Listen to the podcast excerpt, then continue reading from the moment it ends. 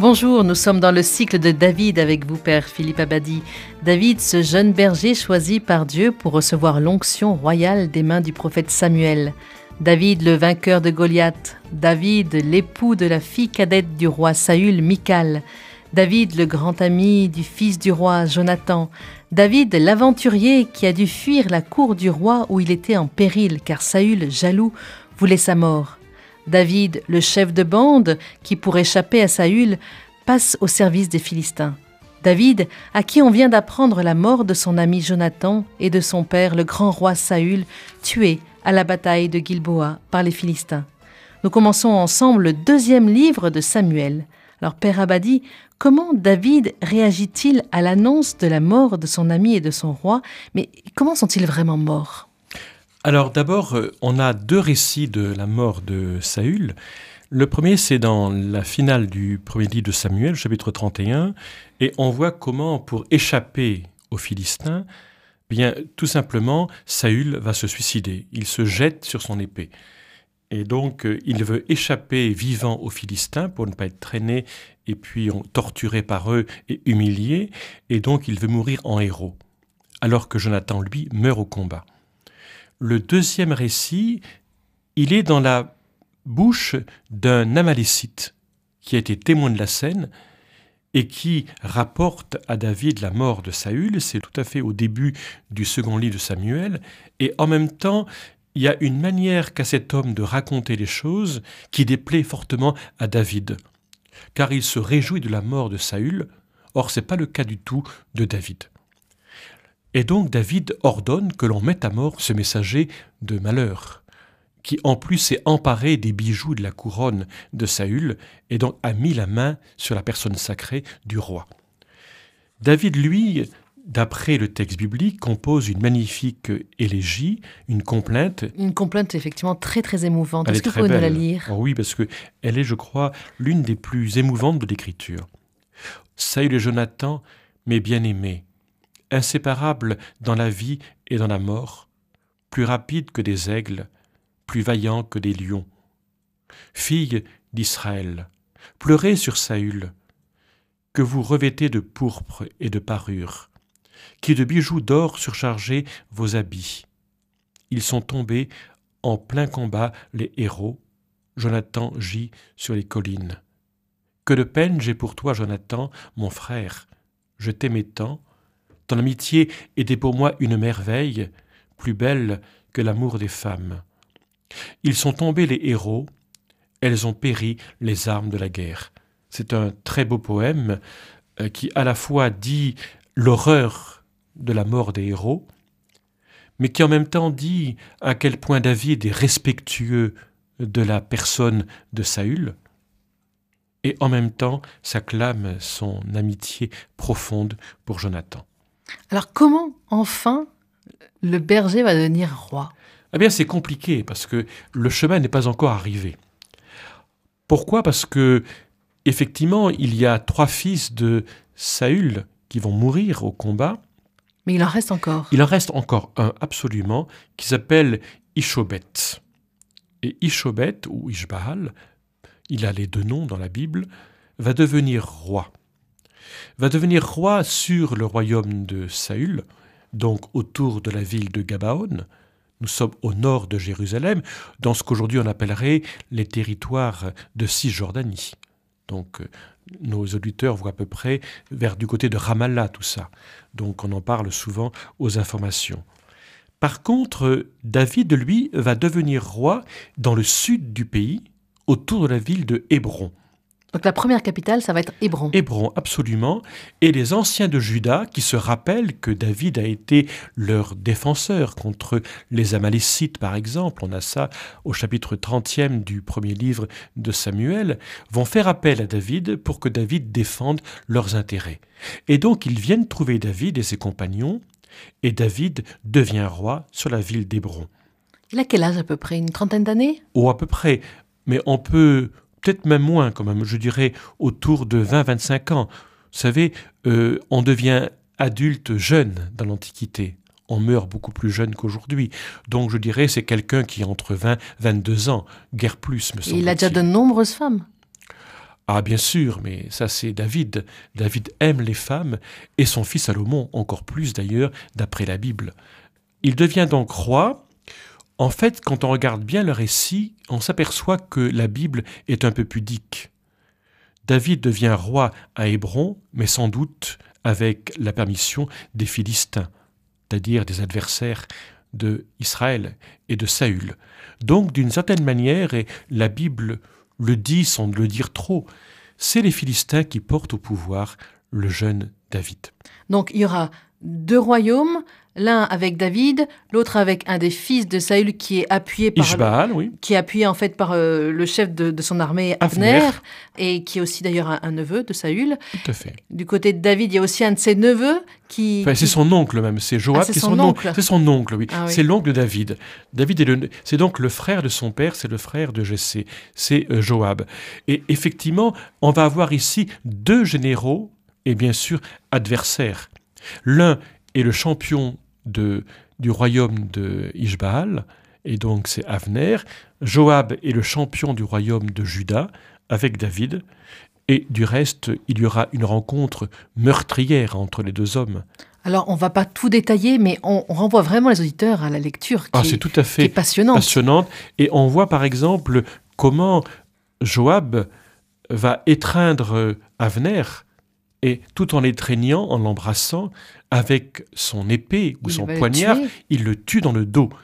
Et ça va provoquer la colère énorme de David, parce que David voulait calmer le jeu. Il voulait réconcilier les partisans de Saül et ses propres partisans. Il ne peut pas désavouer Joab, qui est son général en chef, et son oncle en plus, donc proche parent. Mais en même temps, il lui dit Qu'as-tu fait là?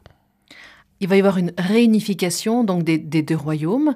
Et que va faire David? Il va choisir de quitter, de changer de capitale.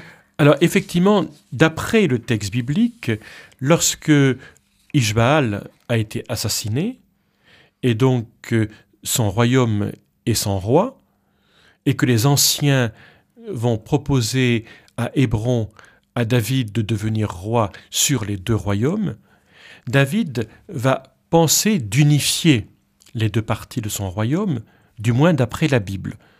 Pour l'historien, c'est peut-être plus compliqué que cela, mais gardons le texte biblique tel qu'il est écrit.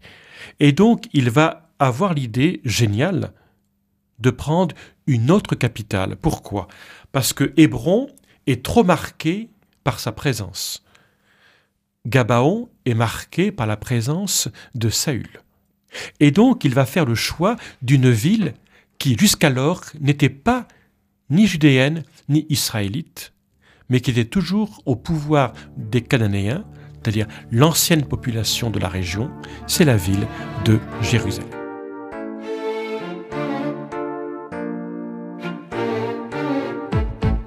Va-t-il prendre cette ville de Jérusalem? Cette ville, elle est décrite comme étant une citadelle imprenable, et on dit que les aveugles et les boiteux pourraient même la défendre, manière de dire que personne ne peut s'en emparer. Et d'après le texte, qui est un petit peu obscur, parce que l'hébreu est, difficilement traduisible et le texte est assez corrompu, mais on peut penser que certains soldats de David seraient passés par les souterrains, notamment par le canal d'irrigation, et donc par là seraient rentrés dans la citadelle et auraient ouvert les portes. C'est un peu comme le cheval de Troie. Voilà. Et donc c'est par ruse que le roi David s'empare de Jérusalem et il va en faire sa capitale. À la fois une capitale politique, mais aussi une capitale qui va unifier les traditions d'Israël et c'est là que effectivement a lieu la scène bien connue de la montée de l'arche d'alliance. Est-ce que vous pouvez nous redire un peu qu'est-ce que c'est cette arche d'alliance Ah, tout à fait. Alors, cette arche d'alliance, on l'a quittée au tout début du livre de Samuel, du premier livre de Samuel, lorsque elle a été placée, euh, d'abord enlevée par les Philistins, placée dans le temple de Dagon, et puis ensuite, elle va revenir en Israël, et on va la placer dans une ville qui s'appelle Kiryat Yehaim, qui aujourd'hui est sans doute la moderne Abu Ghosh en Israël, là où il y a une communauté monastique des frères et des sœurs bénédictines. Et donc, on va placer l'arche à Kiryat Iraïm, auprès donc euh, euh, de la population. David va avoir l'idée de la faire monter jusqu'à Jérusalem. Et donc, il organise un cortège. Manque de peau, pendant le transfert, l'arche manque de tomber. Et un homme va essayer de la retenir. Or, il est foudroyé, car il a mis la main sur le coffre sacré, où est la parole divine. Mais qu'est-ce que c'est ce coffre? Eh bien, ce coffre, d'après la tradition biblique, c'est là qu'est déposé les tables de la loi, c'est-à-dire les tables de la charte d'alliance entre Dieu et son peuple depuis le Sinaï. Et donc c'est un coffre sacré, qu'on pense au film que peut-être certains ont vu, Les aventuriers de l'Arche perdue, c'est un coffre sacré, on ne peut pas mettre la main sur le sacré. Et David va prendre peur. Et donc il va laisser l'arche pendant trois mois auprès d'un gardien qui s'appelle Obed Edom. Et on vient dire à David, après trois mois, que tout se passe bien. Que tout se passe bien et que Obed-Edom est même béni, lui et sa maison. Et donc David comprend que Dieu accepte que l'arche quitte la maison de Obed-Edom pour rejoindre la ville de Jérusalem. On va donc faire le cortège, et c'est là peut-être qu'on va relire le texte, avec notamment la danse de David autour de l'arche. Un texte extraordinaire. On va le prendre, si vous le voulez bien, à partir de, du verset 13 du chapitre 6. Lorsque les porteurs de l'arche eurent fait six pas, ils offrirent un sacrifice, un taureau et un veau gras. David tournoyait de toutes ses forces devant le Seigneur. David était revêtu d'un éphode de lin. David et toute la maison d'Israël faisaient monter l'arche du Seigneur parmi les ovations et le son du corps. Or, quand l'arche entra dans la cité de David, Michal, la fille de David, se pencha à la fenêtre. Elle vit le roi David, qui sautait et tournoyait devant le Seigneur. Elle le méprisa dans son cœur. On peut arrêter là la lecture et voir que quelque part se passe ici une tournure dramatique des événements. Le texte oppose la joie extrême de David, qui n'a aucune pudeur de danser, presque nu d'ailleurs, il est vêtu d'un éphode de lin, d'ailleurs d'un pagne tout simplement, et d'ailleurs Michal va lui dire tu te mets nu devant tes servantes, mais devant le Seigneur il est sans pudeur, par contre Michal le méprise. Elle ne voit en lui que le danseur, elle ne voit pas le croyant. Et d'une certaine manière, c'est ainsi que la Bible explique l'extinction de la maison de Saül, car Michal ne donnera pas d'enfant à David. Elle devient stérile pour avoir méprisé David dansant devant l'arche. Revenez un petit peu sur cette image de David qui danse devant l'arche on, s'imagine euh, la scène, c'est quand même le, roi, celui qui arrive dans, sa capitale. Qu'est-ce que ça exprime? La communion avec son Dieu, l'intimité? Oh ben, C'est la joie, c'est la jubilation. David est musicien dans la tradition biblique. On lui attribue les psaumes, même si bien sûr les psaumes sont souvent d'écriture plus tardive, mais on sait qu'il est musicien, il joue de la lyre. David est un homme d'essence, un homme qui aime la vie, qui aime le mouvement, il aime les femmes, on l'a vu, il aime la danse. Il aime son Dieu. Il aime son Dieu. Et quelque part, c'est toute la joie qui éclate ici. La louange La louange, la joie. Et ce qui est remarquable, c'est que Jérusalem rentre dans le mouvement même de la joie. D'ailleurs, tout le peuple derrière David rentre dans ce grand mouvement de joie. Hormis Michal, la fille de Saül, qui depuis la fenêtre méprise David.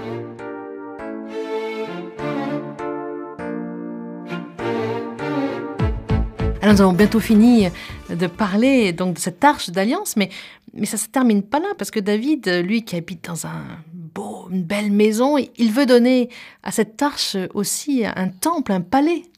Oui, tout à fait. Donc c'est le chapitre 7 qui commence ainsi. Lorsque David fut installé dans sa maison et que le Seigneur lui eut accordé le repos alentour en écartant ses adversaires, le roi dit au prophète Nathan, Tu vois, Je suis installé dans une maison de cèdre, tandis que l'arche de Dieu est installée au milieu d'une toile de tente. Et donc David a l'idée ou a, aimerait construire aussi une maison de cèdre pour l'arche. Et comme il ne sait pas s'il doit le faire ou pas, il interroge Nathan. Alors, qui est Nathan? Nathan, c'est le prophète de cour qui entoure David. De même que Samuel était le prophète qui entourait Saül et qui accompagnait Saül, Nathan sera le prophète qui accompagnera David et même les débuts ou les premiers pas de Salomon, on le voit dans le livre des rois. Donc Nathan est une figure importante de la cour, c'est celui qui va dire la volonté de Dieu auprès de David. David dit à Nathan, est-ce que je peux lui construire euh, oui. une maison? Et Nathan lui dit, écoute, euh, ce que tu as l'intention de le faire, fais-le, le Seigneur est avec toi. Or, la nuit, Nathan est visité par Dieu et par un songe. Et dans ce songe, Dieu lui dit ceci, tu diras ainsi à David, Est-ce toi un homme qui me bâtira une maison? Du temps où j'étais errant parmi les tribus Ai-je demandé à une seule des tribus de me bâtir un temple? Non, j'ai été de campement en campement. Et donc, Dieu rappelle, par l'intermédiaire du songe et de Nathan donc, qu'il est un Dieu du désert et de l'errance. Il n'est pas le Dieu des temples faits de main d'homme. Il rappelle que sa vraie grandeur, c'est d'avoir choisi le berger David, d'avoir fait l'élection de ce peuple, ce n'est pas d'habiter les temples faits de main d'homme. Et donc c'est lui qui est à l'initiative des choses aussi. Tout à fait. Et en réponse, et là il y a un jeu de mots, en français d'ailleurs comme en hébreu, puisque le mot maison c'est baït en hébreu, mais que la maison peut être tout à la fois la maison dynastique et la maison temple, il va y avoir une sorte d'inversion. Ce n'est pas l'homme, David, qui va bâtir une maison, Habaït, une maison, la maison à Dieu, mais c'est lui qui va faire une maison, entendre une dynastie à David. Et voici donc la réponse que Dieu fait pour David. Maintenant, donc, tu parleras ainsi à mon serviteur David. Ainsi parle le Seigneur le puissant. C'est moi qui t'ai pris au pâturage, derrière le troupeau, pour que tu deviennes chef d'Israël, mon peuple. J'ai été avec toi partout où tu es allé. J'ai détruit tes ennemis alentour devant toi. Je te ferai un nom aussi grand que le nom des grands de la terre. Je fixerai ta demeure et ton peuple. Il demeurera sur place. Il ne tremblera pas, car personne plus jamais ne l'opprimera. Et on termine, le Seigneur t'annonce qu'il te bâtira une maison, une dynastie. Lorsque tes jours seront accomplis et que tu seras couché avec tes pères, j'élèverai ta descendance après toi, celui qui sera issu de tes entrailles, j'en ferai un roi. Et donc Dieu, par l'intermédiaire de Nathan, dit à David que c'est lui qui bâtira non pas un temple, mais une dynastie. Et il annonce ainsi la naissance de Salomon, qui lui par contre bâtira le temple. Et peut-être aussi le Christ Alors je pense que c'est la relecture que feront les chrétiens, mais au niveau du livre de Samuel, on voit bien que c'est une descendance proche, issue de tes entrailles, c'est-à-dire vraiment de, de toi-même. Mais effectivement, on relira l'oracle de Nathan, d'autant plus euh, pour la naissance du Christ que cette phrase que je viens de vous lire, je t'ai pris pour que tu deviennes chef d'Israël, mon peuple, on la retrouve dans ce que dit l'ange Gabriel à Marie quand il dit de Jésus qu'il sera chef d'Israël, son peuple. Merci Père Abadi. Alors nous nous retrouvons la semaine prochaine pour continuer l'histoire extraordinaire du berger devenu roi.